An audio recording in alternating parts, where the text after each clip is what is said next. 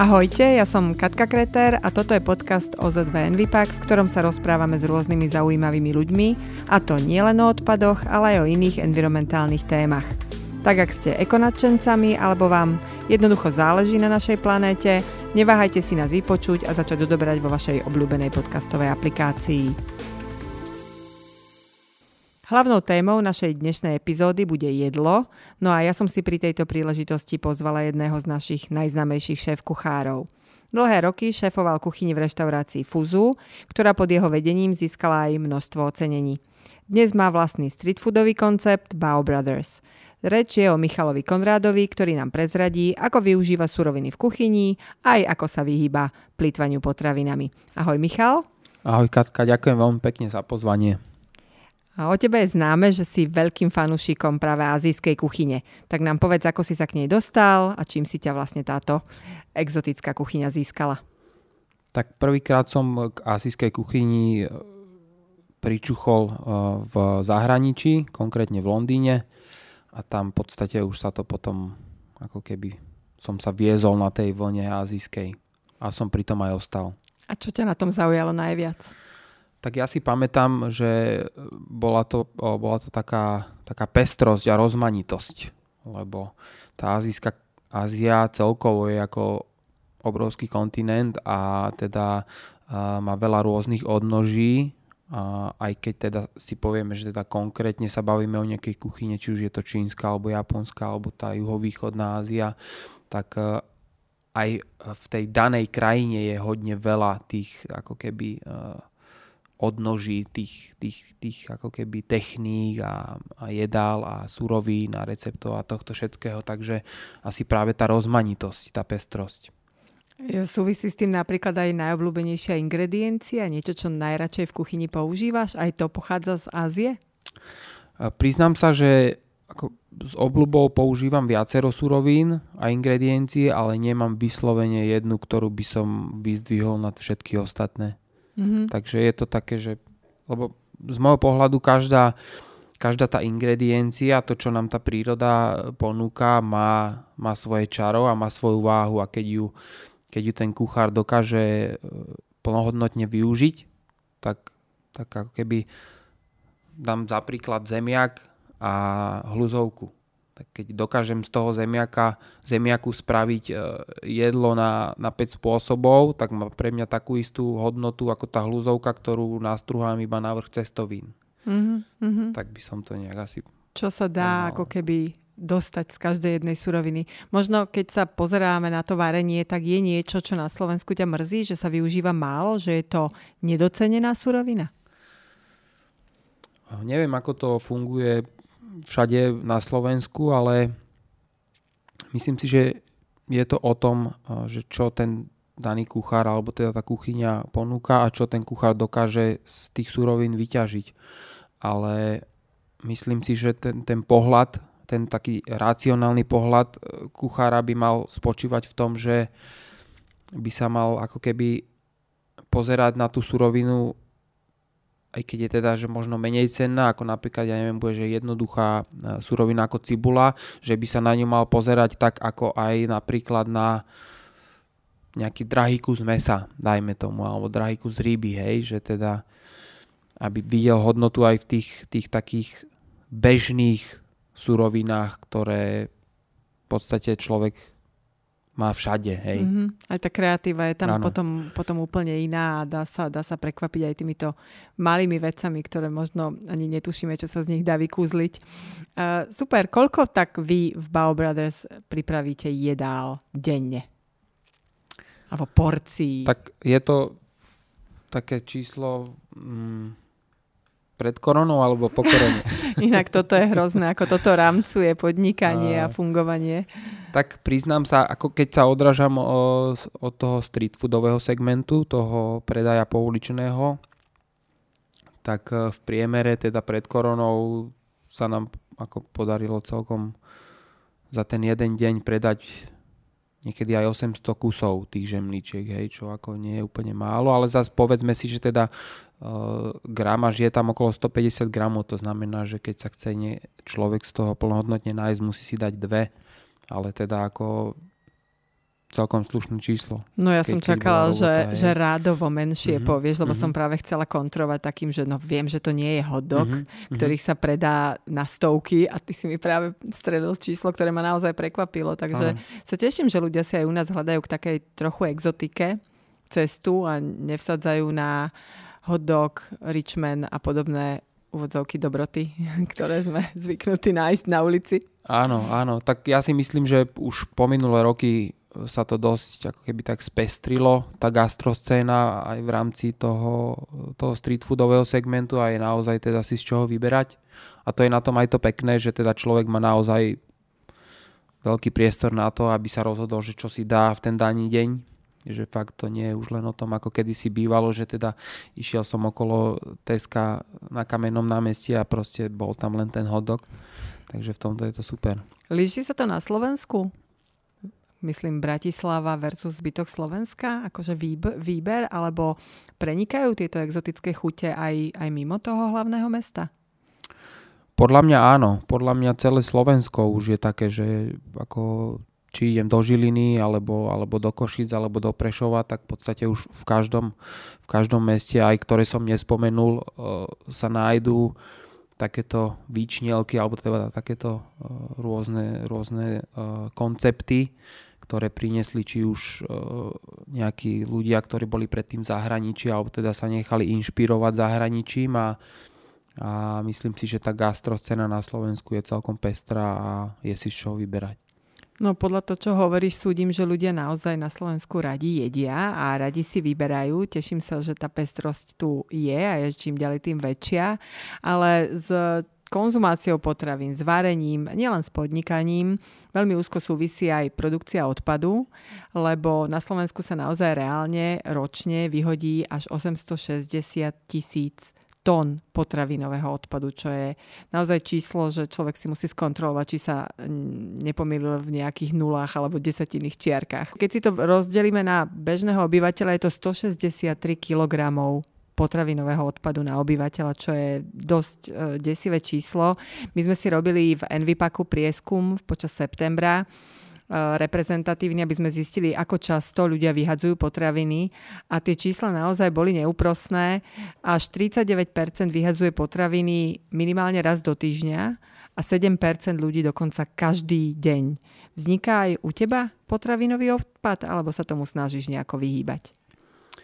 Tak určite sú tam Určite sú tam chvíle, kedy dojde k takémuto momentu, že teda je niečo, čo e, musíme, alebo teda musím vyhodiť, ale priznám sa, že odkedy, odkedy som bol aj oslovený do, do, to, do projektu s Envipakom v rámci tvorby tých e, recyklátov, tak e, ten môj pohľad sa úplne zmenil a som taký ako keby a tým teraz sa nechcem nejak vyvyšovať alebo tak, ale proste chcem len povedať to, že pokiaľ človek e, to započuje a začne nad tým troška uvažovať a začne to ako keby aj aplikovať do toho reálneho života, tak naozaj tam ako keby najprv príde, alebo teda aspoň u mňa prišlo také, takéto otvorenie očí a uvedomenie si, že aha, že tak toto, čo doposiaľ som ako keby mal za také, že vznikol mi odpad, zahodil som a išiel som ďalej, tak teraz už som ako keby nad tým začal naozaj uvažovať a rozmýšľať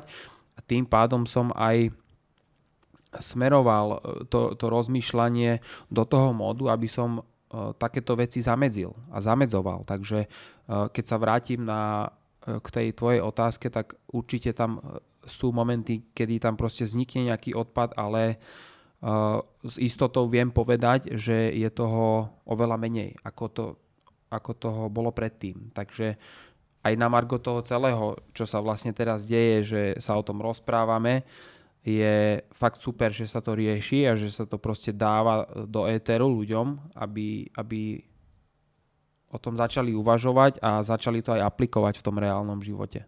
No to je skvelé, veľmi pekne ďakujem. Ja sa veľmi teším, že sme aj vlastne inšpiráciou a možno aj ty budeš teraz pre ľudí inšpiráciou, keď už vieš, ako sa ti vlastne to uvažovanie zmenilo tak možno budeš vedieť dať tipy, ako rozmýšľaš, aby vznikalo v kuchyni menej toho odpadu. Čo sa dá robiť, aby, aby naozaj po varení nezostala väčšia kopa odpadu ako jedla?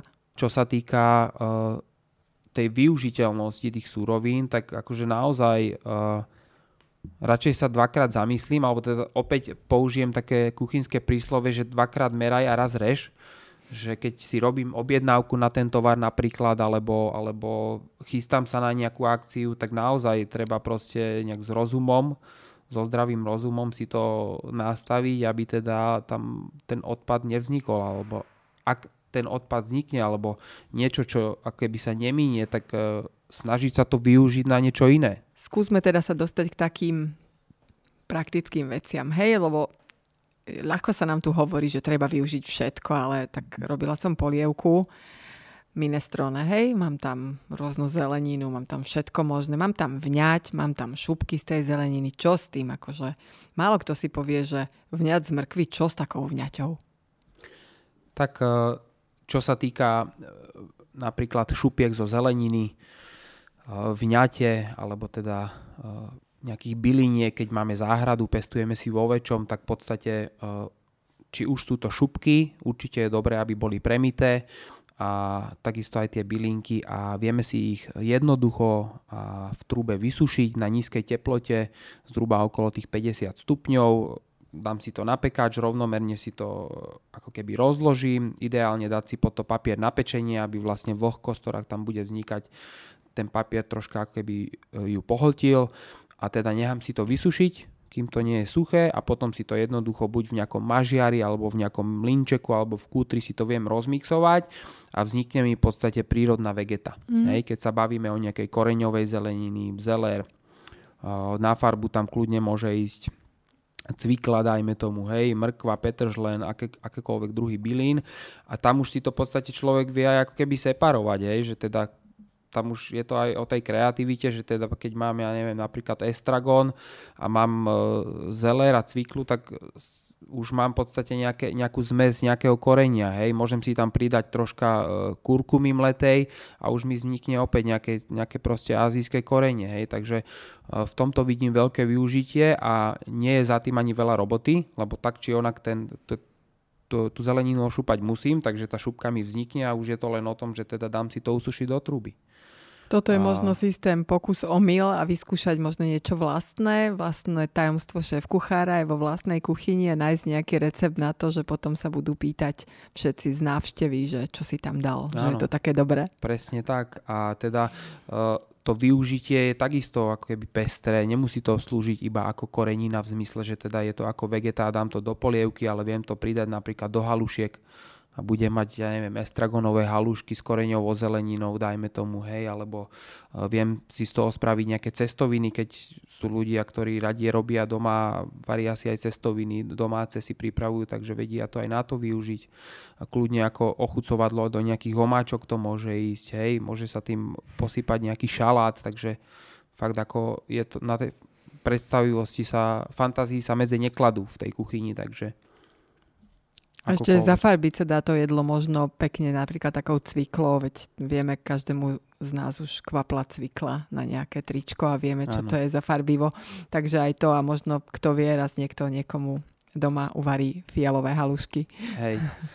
Ak môžeme ešte povedať napríklad v rámci ovocia, hej, keby nám vznikol, keby, že máme veľa toho ovocia a už nevieme, ako ho spotrebovať, takisto sa to dá v podstate nakrájať na malé kocky alebo kľudne aj ako keby s škrabkou, hej, že aby to bolo ako keby na také tenké segmenty, aby sa to ľahšie vysušilo a vieme to ako keby spraviť z toho domáci čaj napríklad, alebo teda eh, keď pečieme, tak to vieme zakomponovať do nejakého cesta a opäť to, to, to niečím ako keby obohatiť.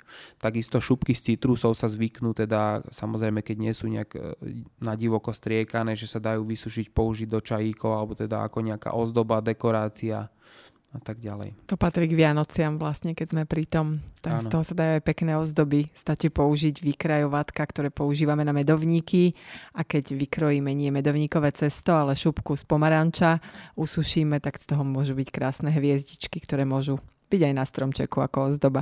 Presne tak. A ešte nám to aj prevoňa dom. E, dva v jednom. Dva v jednom. Dobre, skúsme prejsť teraz k síce s potravinami súvisiacej téme, ale uh, trošku, trošku inej a to sú vlastne obaly. Uh, tie sú veľmi diskutovanou témou. Sice na jednej strane máme z tých obalov odpad, na druhej strane zase vieme, že plnia tú dôležitú ochranu a hygienickú funkciu. Aké sú tvoje skúsenosti? Do čo vlastne balíš, keď potrebuješ uchovať či už súroviny alebo jedlo čerstvé a plánuješ ich ešte neskôr spotrebovať? Alebo ako spracovávaš a uchovávaš potraviny ty? Doma, doma alebo v profi kuchyni? Skús povedať aj aj, či sa to líši. Priznám sa, že je to iné doma ako v profi kuchyni. Čo sa týka domácnosti, tak tam uh, väčšinou teda používam, alebo teda aspoň som ešte stále používam, ale teda uh, mali, sme, mali sme tému na tie voskové vrecúška, ešte som sa k tomu nedostal, ale určite uh, potom siahnem. No doposiaľ som to robil tak, že som si balil zelenú, zeleninu do, alebo teda no väčšinou iba zeleninu buď do takých keby zatvárateľných sáčkov alebo do plastovej fólie. Hej. A tým teda som ako keby troška oddialil to starnutie, lebo teda ten, ten vzduch je hlavne ten, ten ako keby faktor toho, že to starne, schne, zgumenie to a tak ďalej a už to potom nemá ako keby tie vlastnosti tej čerstvej e, suroviny. Takže takýmto spôsobom čo sa týka teda čerst, čerstvých vecí, no a čo sa týka sušených vecí, tak určite to dávam do špajze, kde je sucho a tma. Bez prístupu vzduchu, bez prístupu všelijakých potvor, ktoré sa tam môžu nasťahovať, že všetci máme špajze a vieme, čo nás vie prekvapiť z času na čas. Mm, dobre, e, ja som ten fanda krabičkovej diety, ale tiež sa samozrejme niekedy nevyhnem tomu kúpiť balené potraviny, keď nakupujem iba niekoľkokrát do týždňa alebo niekoľkokrát do mesiaca. V tomto e, ja by som skôr len povedala, že veľa sa rozpráva aj o tom, či uhorka v plaste alebo nie v plaste a tiež sme sa o tom bavili už v minulosti, že ak chcem urobiť uhorkový šalát dnes, tak si ju kúpim nebalenú, ale ak viem, že nakupujem v strede týždňa a budem variť cez víkend, tak radšej siahnem po tej balenej potravine, ktorá je zárukou toho, že tá potravina neskončí ako potravinový odpad, lebo to by bola samozrejme tiež škoda. Takže toľko sú tie moje typy na nákupné zoznamy. Uh, vieš zužitkovať aj potraviny, ktoré na prvý pohľad sú po dátume spotreby? Máme sa báť dátumu spotreby? Ja by som, ja by som, ja to teda aspoň ja to vždycky robím tak, že využijem taký ten zdravý sedliacký rozum, že pokiaľ teda poviem príklad, mám doma jogurt a je deň alebo dva dní po spotrebe, tak ho otvorím a pozriem, či tam nie sú teda ako vizuálne nejaké známky toho, že je pokazený. Ak nie, tak ho ochutnám a pokiaľ mi proste ten rozum a tá chuť povie, že ešte je jedli, tak ho spotrebujem. No. Takže ako určite, určite do veľkej miery je ten, ten dátum akoby smerodatný, ale teda nie, nie vždy, hej, kebyže ho tam mám, že týždeň po spotrebe, tak asi to už je príliš veľa, ale teda pokiaľ je to ešte ako také, že teda pár dní, tak určite je na, na, na tom to zohľadniť, že či to je ešte OK a v rámci možnosti použiť. No toto sú vlastne e, potraviny rýchlej spotreby, ale pri takých potravinách, akými sú rýža, cestoviny a podobne, tak tam si myslím, že nie si takýto striktný a že tam sa dá minimálne v tom domácom použití, pretože určite v profi kuchyni je to úplne iné, to, tam sú proste legislatíva, paragraf je paragraf, ale doma človek pozrie, vidí, že cestoviny sú v poriadku a nemá problém ich zjesť aj po, po tom dátume, ktorý tam nie je s troma vykričníkmi. Určite áno, ako čo sa týka sušených vecí, tak tam, tam, tam sa viac menej na tú dobu spotreby aj nepozerám. Máme to, myslím, veľmi podobné. Uh, pokiaľ ide o nejaké obaly, keď sme sa, keď sme sa bavili o tom balení, tak uh, vznikajú samozrejme nejaké druhy odpadu, sú to najčastejšie plasty alebo papier, v niektorých prípadoch sklo. V, triediš tieto druhy odpadu, keď nemyslím len doma, ale aj v tvojom profi živote? Áno, triedím aj doma a triedím aj v profi živote. A už to je viac menej ako keby taká samozrejmosť, hej. No, sú, sú, akože primárne doma máme ešte aj na papier, v práci papier nemáme, ale máme plasty, máme uh, sklo a máme teda komunál, takže mm-hmm. je to fajn. No. Vieš si predstaviť fungovať v zero waste koncepte, lebo to je pre mňa taká, taká zatiaľ, teda musím sa priznať, nedosiahnutelná meta, pretože akože vždy, keď niečo nakupujem a vždy, keď niečo vyhadzujem, tak je to predo mnou, jak damoklov meč mi to vysí, že no, hm, ďalší obal, ďalší áno, obal. Áno. Tak ako predstaviť si to viem, akože je to, je to asi z časti taká utopia v rámci toho nastavenia, ako to teraz je, ale nie je to nereálne. Viem, že napríklad vo svete, v rámci Európy aj v Belgicku, konkrétne jedna reštaurácia je na tomto koncepte založená, že teda sú ako keby zero waste, jednak si teda pestujú a chovajú veci, ale teda aj všetko, čo tam vznikne, proste dokážu akoby zrecyklovať a využiť. A využiť hej. Mm-hmm. V tejto našej poslednej časti sa dotkneme aj tvojho aktuálneho street foodového konceptu. Ešte pred jeho založením si však dlhé roky pôsobil vo Fúzu ako šéf kuchár. Ako si sa k tomu dostal a čím ťa to obohatilo? Tak e, ja som v podstate, e, keď som pracoval v zahraničí, tak vtedy prišla ponuka vrátiť sa domov na Slovensko, že tu vzniká nový koncept azijský, bavíme sa teda o, o Fúzu a tak som došiel domov, to bolo v roku 2010 a bola to naozaj nádherná a plnohodnotná 9-ročná púť, ktorá mi teda dala hodne, hodne veľa. Skúsenosti. Skúsenosti, aj všetkého, aj priateľstiev, aj teda, tak ako hovorí, skúsenosti. A, no ale ty si, ty si úplne zmenil vlastne svoj život a svoje smerovanie. Hej? Z špičkového šéf-kuchára vychýrenej reštaurácie si sa zmenil na človeka, ktorý vedie street foodový koncept. Ako to je e, noc a deň. Akože je to, je to asi blízke svojím spôsobom, ale tá práca, to fungovanie musí byť v niečom úplne odlišné. Prečo takáto zmena? Presítil si sa veľké reštaurácie? A, tak a, e, ako ani nie, že presítil, e, bolo tam v podstate viacero e, vecí, na základe ktorých som sa teda rozhodol zmeniť pôsobenie a páčila sa mi aj tá myšlienka toho, že teda začnem niečo od začiatku. Takže tak nejak to prišlo prirodzene a, a je to super. Aj to bolo super, krásna cesta. Fakt akože pekné na tom je to, že podstate v rámci toho fúzu sme akože naozaj dosiahli toho veľa a, a že som sa rozhodol vlastne začať od začiatku. No, no ale prečo no. bao žemličky? no, tak je to stále Ázia a je to niečo, čo v čase, keď sme teda s tým došli na trh tu na Slovensku ešte nebolo. Takže sme v tom videli potenciál a teda aj nám to chutilo, hej. Takže stále je tam v podstate aj ten, ten, ten priestor na tú kreatívu, že teda nie je to uh, ako napríklad hamburger, ktorý stále je o tom, že je to proste tá žemla s, s mesom a do toho je viacero komponentov. Tuto naozaj do tej baužemličky sa dá dať hrozne veľa vecí, rôznych kombinácií, takže stále je to také, že nás to kreatívne náplňa.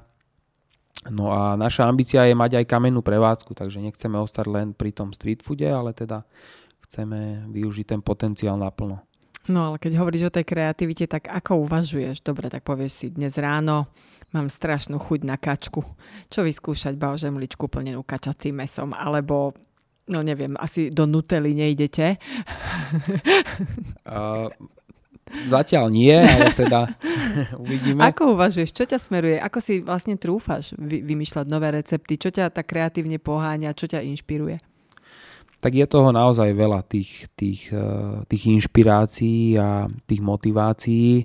A veľakrát sa mi stane to, že viem, že ideme robiť nové menu, alebo teda, že chcem niečo nové vymysleť, tak proste ja už to mám tak nejak nastavené, že tá hlava mi stále pracuje a niekedy aj o druhej v noci stanem z posteli, aby som si niečo zapí- zapísal, čo ma proste nápadne, že čo viem, že môže byť super. Mm. A teda ja inšpiráciu hľadám aj v prírode, a v sezóne, hej, čo, čo mi v podstate tá daná sezóna ponúka. A ono to už tak ide, ako keby, ja to vnímam tak, že ja neviem, prirodzene mi to proste nejak doťukne, napadne, oh, OK, toto som skúšal možno 6 rokov dozadu, táto kombinácia mi sedí.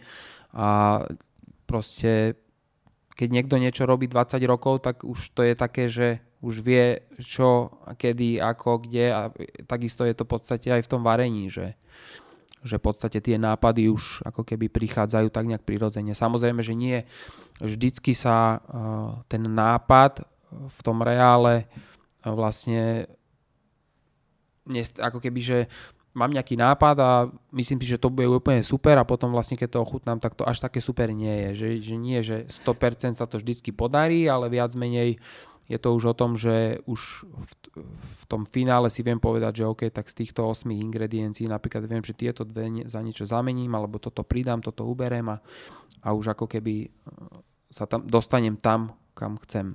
Ty si hovoril vlastne, že Bao uh, je Ázia, ale už predtým sme vraveli, že Ázia je veľká. Odkiaľ konkrétne tento druh jedla pochádza?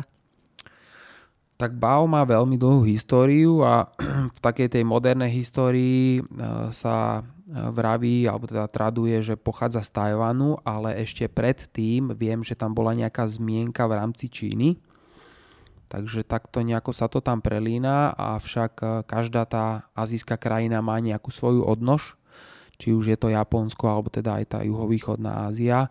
No a do, dovolím si tvrdiť, že aj my máme takú svoju odnož, lebo máme parené buchty. Takže ono je to veľmi podobné s tým, že my to robíme inak, je to zatvorené, je to plnené lekvárom, ale teda v podstate to cesto je takmer identické, takže ono je to hodne, hodne podobné a sa to tak zlieva dokopy. Ja som sa chcela k tomu presne toto spýtať, že či si neuvažovala nad slovenským variantom e, bao s brinzou, slaninkou a praženou cibulkou alebo niečo podobné, ale jak na teba pozerám, tak predpokladám, že to už máš dávno za sebou a neprišla som s niečím hrozne kreatívnym práve. Vieš čo, Katka, priznám sa, že neskúšali sme ešte túto kombináciu, a, ale dala si mi chrobáka do hlavy. tak budem na to čakať, som zvedavá. A keď sme teda pri slovenskej kuchyni, je niečo, čo máš na slovenskej kuchyni? Je, existuje vlastne niečo také, ako je slovenská kuchyňa? Alebo je to stará rakúsko-uhorská kuchyňa všetko? Máme niečo špeci? Tak tie brinzové halučky sú naše. A a čo ja viem, ako brinza v podstate tiež si myslím, že je rízo Slovenska, od toho sa odvíjajú teda aj rôzne recepty. Je niečo, čo máš špeciálne rád na slovenskej kuchyni? Maminu kuchyňu. Super, tu ale nebudeš ponúkať všetkým ostatným ako inšpiráciu. Mama by sa asi nepotešila, áno, keby sme áno. tam stáli rad. Vieš čo, no neviem, že či úplne... Uh, ja už som teda takmer pol roka nejem uh, meso v zmysle ako keby... Uh, neviem ako sa tomu hovorí, pesketarian či peskatarian, čo jedia ryby. Mm-hmm. Ryby ešte mm-hmm. stále jem, ale teda meso už nejem, ale dokiaľ som ho jedol, tak som miloval uh, kačku s knedlou a s lokšami a s kapustou. Takže to bola moja taká echt chuťovečka. A ja som taký jednoduchý, ja som mal veľmi rád napríklad plnené pečené kura s rýžou a uhorkový šalát. Mm-hmm, Takéto fajnotky. že prehltáme viacerí teraz, keď ťa počúvame takto nalačno. Uh, m- možno nejaké plány alebo vízie do budúcnosti, um, čo je ešte okrem tej kamenej predajne alebo kamenej prevádzky uh, pre teba takým snom, čo by si chcel dosiahnuť? Pokukuješ napríklad po Micheline? Tak uh, priznám sa, že nepokukujem a tak nejak som ako keby sa uzemnil po, po, po tých dlhých rokoch a tak som precitol a povedal som si, že, že to, čo má prísť, to príde a nech mi, nech mi ten eh, vesmír alebo osud nadeli čokoľvek, tak sa s tým nejak eh, popasujem a nemám vyslovene nejaké také góly alebo vízie. Ja som v živote spokojný a šťastný a berem to tak, jak to príde. Mm, a ešte možno také, také pre moju zvedavosť a možno aj zvedavosť poslucháčov, prečo vlastne podľa teba slovenská reštaurácia žiadna ešte nemá Michelinskú hviezdu? Tak tam je určite uh, viacej tých dôvodov a myslím si, že ten najhlavnejší asi pramení z toho, že uh, Slovensko ako krajina nevyvinula žiadnu takú proaktívnu energiu do toho, aby sem ten, ten Michelin Guide nejakým spôsobom vstúpil a ako keby smeroval sem tú aktivitu. Mm-hmm. Takže je to vlastne o, v podstate o marketingu, že nie je to tým, že by sme tu nemali dobré koncepty, že by tu chýbali dobré reštaurácie, takže nejakým spôsobom nie sme na tom horší ako zvyšok sveta, stále sa je aj u nás kde výnimočne dobre najesť. Áno, s týmto s tebou súhlasím je.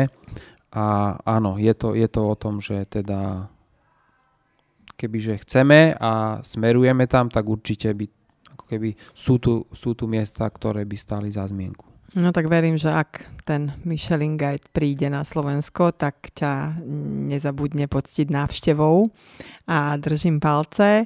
Veľmi pekne ďakujem za dnešný, možno z mojej strany trochu hladný, ale veľmi zaujímavý rozhovor. Ďakujem aj vám, že ste nás počúvali a ak sa vám náš podcast páči, budeme radi, keď si nás vypočujete aj na budúce. Prípadne nás začnete odoberať na Spotify či inej podcastovej platforme, aby vám neunikli ďalšie epizódy. Ďakujem veľmi pekne aj ja za pozvanie.